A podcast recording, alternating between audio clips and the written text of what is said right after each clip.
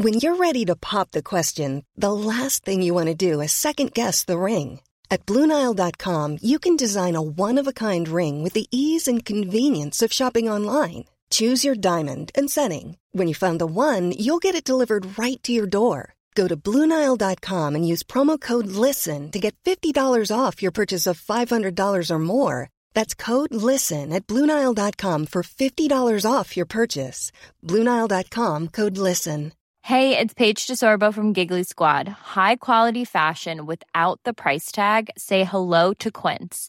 I'm snagging high end essentials like cozy cashmere sweaters, sleek leather jackets, fine jewelry, and so much more. With Quince being 50 to 80% less than similar brands. And they partner with factories that prioritize safe, ethical, and responsible manufacturing. I love that. Luxury quality within reach. Go to quince.com slash style to get free shipping and 365 day returns on your next order. Quince.com slash style.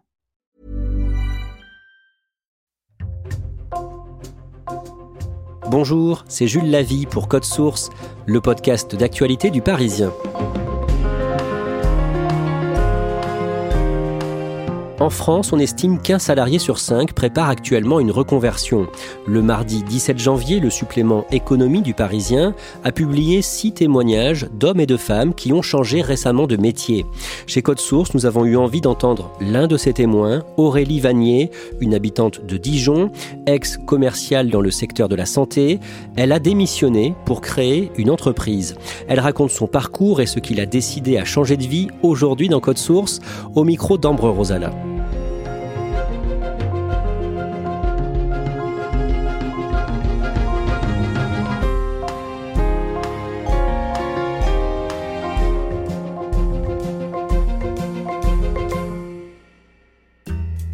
Aurélie Vanier a 41 ans. Elle est rousse avec les yeux bleus et elle est maman de deux garçons de 8 et 13 ans. Je la rencontre à Dijon où elle habite et où elle vient de créer son entreprise après des années de salariat.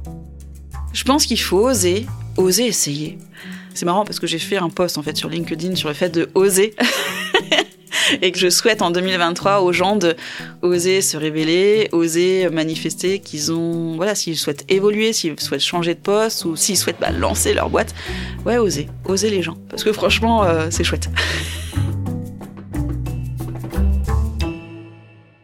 Aurélie est née et a grandi à Dijon dans le département de la Côte d'Or. Elle a une petite sœur, leur mère est institutrice et leur père médecin. Enfant, c'est une petite fille très déterminée. J'avais déjà dans mon caractère le côté très fonceur. J'étais très, euh, on va dire, tête brûlée, très. Euh, alors à l'époque, on disait garçon manqué. C'est une façon de décrire, mais ça traduisait un peu ce côté euh, fonceur, touche à tout, et fallait que ça bouge, quoi, fallait que ça pulse. Après le lycée, une fois son bac en poche, elle commence des études de médecine à Dijon, mais elle rate sa première année, alors elle se lance dans un master nutrition santé. Elle s'installe à Paris juste après ses études et travaille d'abord en tant que commerciale pour l'industrie pharmaceutique. Elle a un premier petit garçon avec son mari et ils reviennent à Dijon en 2013. Aurélie trouve un nouveau travail en tant que commerciale et vend plusieurs produits aux cliniques et aux hôpitaux pour traiter les différents types de plaies des patients. Et euh, je travaillais aussi avec un produit qui m'a beaucoup plu pour euh, les patients qui font des radiothérapies. Très souvent, malheureusement, la radiothérapie brûle euh, la, zone qui est traitée. Donc pour les patients, c'est vraiment très problématique. Ils en souffrent beaucoup. Et ma société avait développé un pansement qui soulageait ça. Et il y avait tellement de choses à faire pour les soulager, et ça, c'est ce qui me plaisait beaucoup, en fait, de pouvoir apporter du confort, du mieux-être euh, aux personnes euh, bah, qui sont dans des situations, voilà, les parcours de soins sont parfois assez euh, compliqués. Et en fait, c'est un milieu qui m'a passionnée. Aurélie et son mari ont un deuxième petit garçon, puis ils décident de se séparer et d'avoir la garde alternée de leurs enfants. En 2019, Aurélie change de travail. Elle commercialise désormais des machines d'analyse de sang auprès de laboratoires ou d'hôpitaux. C'est quelque chose qui m'a éloignée du contact avec les patients. J'étais vraiment dans une chouette boîte. Euh, j'avais vraiment une chouette équipe. Mon manager, ça se passait très bien, mais j'avais ce manque, euh, voilà, de, de, de, de, sens, on va dire. C'est vrai qu'il y a des fois, je me disais, ben, en fait, je pense que je pourrais bosser chez Darty Boulanger, vendre des machines à laver. Je vendais voilà des automates avec de la connexion et du SAV. Alors certes, hein, il y avait un impact d'analyse, c'est pas si basique non plus, on va pas réduire, mais moi j'avais l'impression d'avoir perdu un petit peu de sens par rapport à ça. J'avais aussi cette envie d'indépendance, de liberté. À l'approche de son 40e anniversaire, Aurélie commence à réfléchir à se reconvertir. Puis elle apprend que son père est atteint d'un cancer. Moi, mon papa a eu un cancer, donc j'ai vu aussi toute la difficulté bah, de subir l'annonce, de subir les traitements, de subir euh, les espoirs et puis bah, les rechutes, et puis bah, les marques que ça laisse. Mon papa a eu plusieurs traitements, dont une chimio qui effectivement lui a fait perdre ses poils, lui a fait perdre ses cheveux. Lui, il n'avait pas forcément la possibilité de s'arrêter de travailler, c'était pas non plus un souhait, mais il ne souhaitait pas se montrer sans cheveux. Donc, euh, il a eu la volonté d'avoir une perruque. La perruque était relativement bien faite, mais il a fallu qu'il se rase sa moustache parce qu'elle devenait très clairsemée. Moi, j'ai toujours connu avec la moustache, donc euh, ouais, j'ai eu euh, ça m'a sensibilisé forcément à l'image et la sensation de renvoyer une image euh, dégradée ou affaiblie qui peut ne pas forcément être très bien vécue pour les patients quoi. Un jour, pendant l'été 2021, alors qu'elle a toujours dans un coin de sa tête l'envie de changer de métier, Aurélie se rend à un mariage auquel elle est invitée. J'étais arrivée à prêter pour un mariage, coiffée, maquillée. Euh, et je vois cette femme qui me regarde et qui me dit Vous êtes vraiment très jolie. Et avant, j'étais comme vous, moi aussi, j'étais coquette. Et là, je le suis plus. Euh. Au début, j'ai pas cherché à comprendre pourquoi, mais j'ai vu qu'elle regardait mes mains. Je dis bah écoutez, regardez sur la table, il y a un vernis à ongles. Si la couleur vous plaît, je vous le fais quoi. Donc euh, donc je suis retrouvée à vernir cette personne, je chantais bien qu'elle tremblait et à un moment donné, je sens qu'elle renifle comme si elle pleurait puis je la regarde, je dis ben elle me dit non mais je suis gênée parce qu'en fait vous voyez, je tremble et ça doit vous gêner. Bah, je dis bah écoutez, voilà, moi je bloque votre main, on déborde pas, s'il y a que ça pour vous rassurer, ça va bien. Et c'est là où elle m'explique en fait tout son parcours. Cette personne en fait souffrait de Parkinson. Et de fil en aiguille, je me retrouve à la maquiller, à la coiffer je pense qu'elle s'est vraiment sentie bien parce que ça a été une personne transformée qui est devenue très souriante, très ouverte, à discuter avec les personnes qui étaient déjà présentes. Et tout au long du mariage, ayant compris qu'elle avait du mal à se déplacer, voilà, je lui apportais les différents plats qui étaient en buffet. Et de voir en fait cette personne que j'ai trouvée très fermée quand moi je suis arrivée sur le lieu et de la voir profiter après de l'événement de la soirée, de se sentir bien, je me suis dit mais c'est ça en fait que je veux faire. Aurélie réfléchit de manière plus active au métier qu'elle pourrait faire pour aider les patients à aller mieux après une maladie. Elle se rappelle qu'elle a déjà entendu parler de dermopigmentation réparatrice et elle creuse un peu plus. C'est une technique de tatouage qui permet de cacher des cicatrices, de recréer en trompe-l'œil une aréole, la zone colorée autour du mamelon, chez une femme qui s'est fait retirer un sein après un cancer, ou encore de créer l'illusion de poils sur des sourcils clairsemés après une chimiothérapie. Encore hésitante à l'idée de changer de vie, Aurélie en parle à une amie. Et elle m'a dit, mais alors la meuf, euh, fonce en fait. Elle me dit, c'est comme tout. Il euh, y a des formations, bah tu te formes. Tu vas voir si ça te plaît, si ça te convient. Et euh, elle me dit, avant de savoir conduire, bah t'as appris, t'as passé ton permis. Et puis voilà quoi. Donc elle me dit, bah c'est comme tout, ça s'apprend. Et je me suis dit, bah ok, ça paraît tellement simple comme ça, pourquoi n'y ai-je pas pensé avant? Donc je suis, voilà, c'est le moment. Aurélie n'en parle pas à son employeur, mais elle se lance dans une formation qu'elle paye de sa poche. Elle suit des cours de dermopigmentation pendant tous ses RTT et ses congés payés. Avec son activité de commerciale, Aurélie gagne environ 5000 euros bruts par mois. Mais elle sait qu'en changeant de voie et en se lançant à son compte, elle perdra au moins 30% de ses revenus. Elle commence donc à faire attention à ses dépenses, alors même qu'elle n'a pas fini sa formation quand ce projet est venu, je me suis dit bon bah là, on va arrêter euh, pas les dépenses inutiles, mais j'ai un métier qui me permettait d'avoir euh, une vie assez agréable, de bien vivre. Donc c'est vrai que je me posais pas la question quand j'allais faire des restos, quand j'envisageais de faire un week-end, quand euh, enfin voilà. Et là, j'ai commencé à faire un peu plus attention pour pouvoir mettre de côté que ce soit pour financer justement mes formations ou que ce soit pour anticiper la perte de salaire. Donc oui, les vacances et les week-ends, j'ai un peu limité, tout en essayant quand même de, garder des petits plaisirs euh, avec mes enfants. Mais par exemple, moi, voilà, j'aime beaucoup les vacances euh, à la montagne l'hiver. Bon, bah, on n'est pas parti. Dès que j'ai eu ce projet-là, j'ai aussi changé vraiment beaucoup de choses dans ma façon de consommer que ce soit dans mes habits, que ce soit dans mon alimentation. C'est vrai qu'avant, j'allais très facilement faire mes courses au supermarché. Et puis euh, bah là, au moins, euh, finalement, c'est tout bête, hein, mais il y a un petit marché euh, dans mon village. Donc je vais au marché, je vais au boucher. J'anticipe plus mes menus pour éviter le gaspillage. donc voilà, tout ça mis bout à bout, ça m'a permis de faire certaines économies. On s'adapte. Elle est aussi obligée de confier plus souvent ses enfants à son ex-mari parce que sa formation tombe parfois à des moments où elle est censée avoir leur garde. Aurélie parle de son projet à ses proches et ils finissent tous par comprendre. Je me revois annoncer à ma maman, euh, bah maman, je veux démissionner de mon CDI, euh, un boulot stable, bien payé, tout ça. Et tu veux faire quoi? Oh, Bah du tatouage. bon, c'est mais finalement, enfin voilà, je, quand j'ai expliqué aussi le sens que je voulais mettre dans, ce métier-là et tout ça, euh, elle a essayé de me proposer d'autres alternatives en me disant, bah le métier, lorsque tu travaillais dans le traitement de plaies, ça t'a beaucoup plu pourquoi pas, pas retourner Je me suis dit, bah, moi, j'ai fait le tour du commercial, en fait. J'ai bossé dans le marketing, j'étais commercial, j'ai aussi été manager d'une équipe de commerciaux. Bon, là, j'avais besoin de travailler pour moi.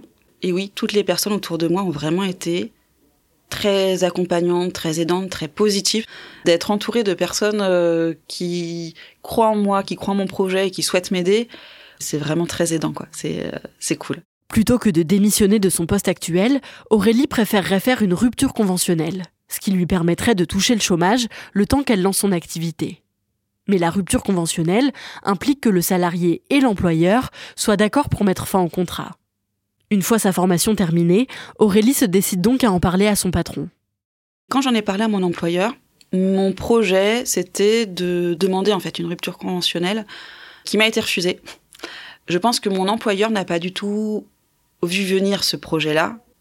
C'était aussi une volonté de ma part, on va dire, d'agir comme ça. Et à ce moment-là, j'étais performante dans mon travail. J'étais très performante. Donc, je pense que mon employeur a dû se dire, ah bah non, mais là, Aurélie, elle, elle réalise une très bonne année, c'est un très bon élément. Et là, mon employeur était pas trop d'accord pour que je parte. Donc, sur le coup, ça, voilà, ça m'a peiné. Ça a été un coup dur parce que euh, sur le coup, euh, ça faisait à ce moment-là euh, quelques mois que je, je, en sous-marin en puisant dans mes réserves, dans mes temps personnels et tout ça. Donc je me suis dit, ouais, si on pouvait m'aider là-dessus, j'aimerais bien quand même.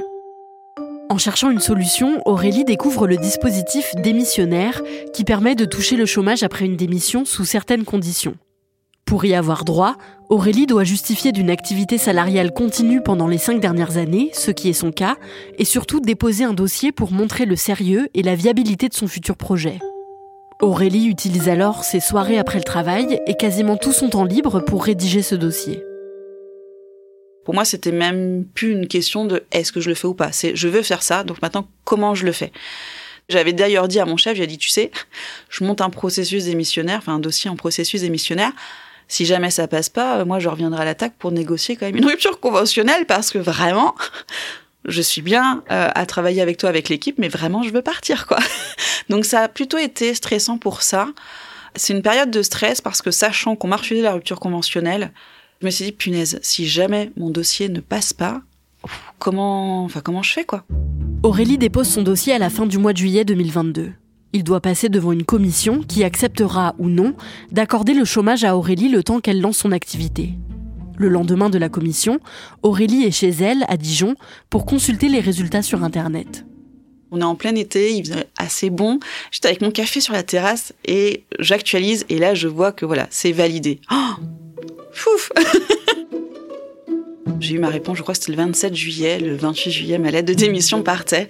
Avec un peu d'appréhension quand même, hein, parce que quand on a connu que le salariat, c'est de se dire, euh, est-ce que je fais pas une boulette quand même? Je démissionne quoi les gars, je démissionne et j'ai pas vraiment de boulot derrière. C'était vraiment clairement le saut dans l'inconnu, mais je sais aussi que j'avais besoin de ça. Aurélie et son employeur se mettent d'accord pour qu'elle quitte son poste à la fin du mois d'octobre, le temps qu'elle finisse ses dossiers en cours. Le premier matin où j'ai démissionné, en plus, c'était, euh, enfin, je n'avais pas mes enfants avec moi. Je me suis retrouvée à me réveiller, à me dire mais qu'est-ce que je vais faire aujourd'hui en fait? Parce que là, euh, ma société est pas créée, j'ai rien comme outil de communication, j'ai rien. Enfin, j'avais une vie rythmée avant. Bon bah quand j'ai mes enfants, c'est rythmé pour emmener le petit à l'école, euh, m'occuper le grand, les devoirs, les machins. Mais le reste de la journée, je fais quoi concrètement quoi? Et puis après, eh ben voilà, ça se remet en route, on retrouve en fait une sorte de dynamique, mais de me dire que peut-être que ça peut ne pas marcher, on se le dit tous les jours. Aurélie trouve un local pour ouvrir son cabinet et elle crée officiellement sa société, Ava Dermopigmentation, le 14 novembre 2022.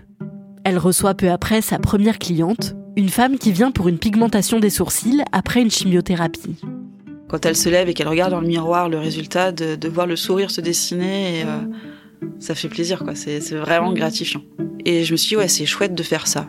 Voilà, d'arriver euh, à aider les gens à, retrouver une image euh, qui leur convienne. Je pense que je vais pouvoir redonner le sourire et redonner confiance en soi à pas mal de personnes. Et j'en suis assez heureuse et, ouais, et du coup assez confiante aussi pour la viabilité de mon activité. Je suis contente d'être là où je suis, je suis contente d'avoir trouvé ma voie.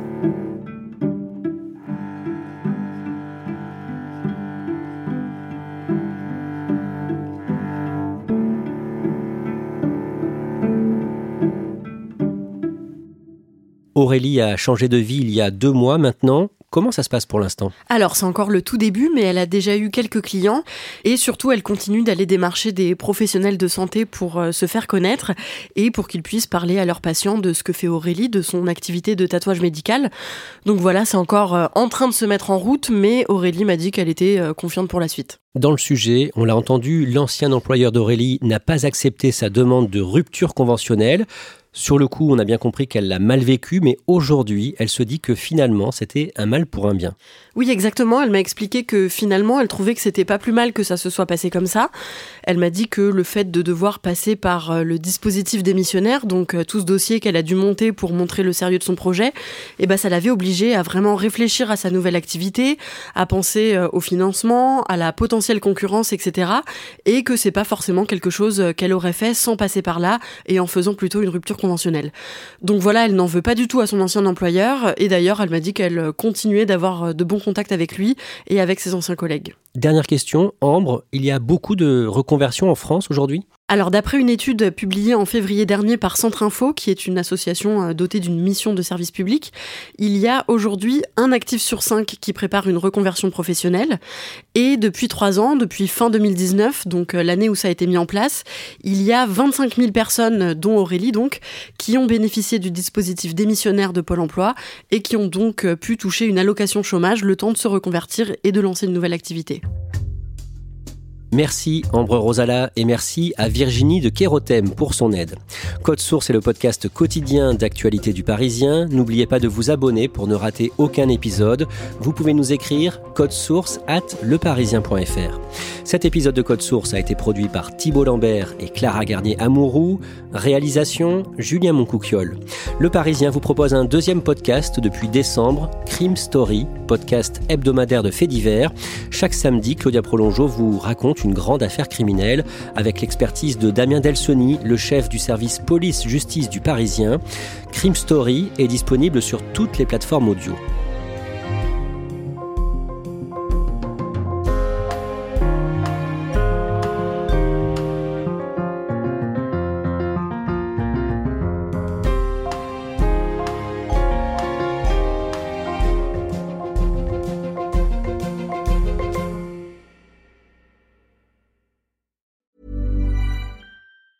Hey, it's Danny Pellegrino from Everything Iconic.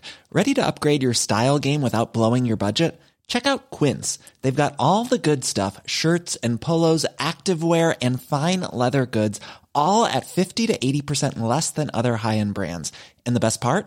They're all about safe, ethical, and responsible manufacturing. Get that luxury vibe without the luxury price tag. Hit up quince.com slash upgrade for free shipping and 365 day returns on your next order. That's quince.com slash upgrade.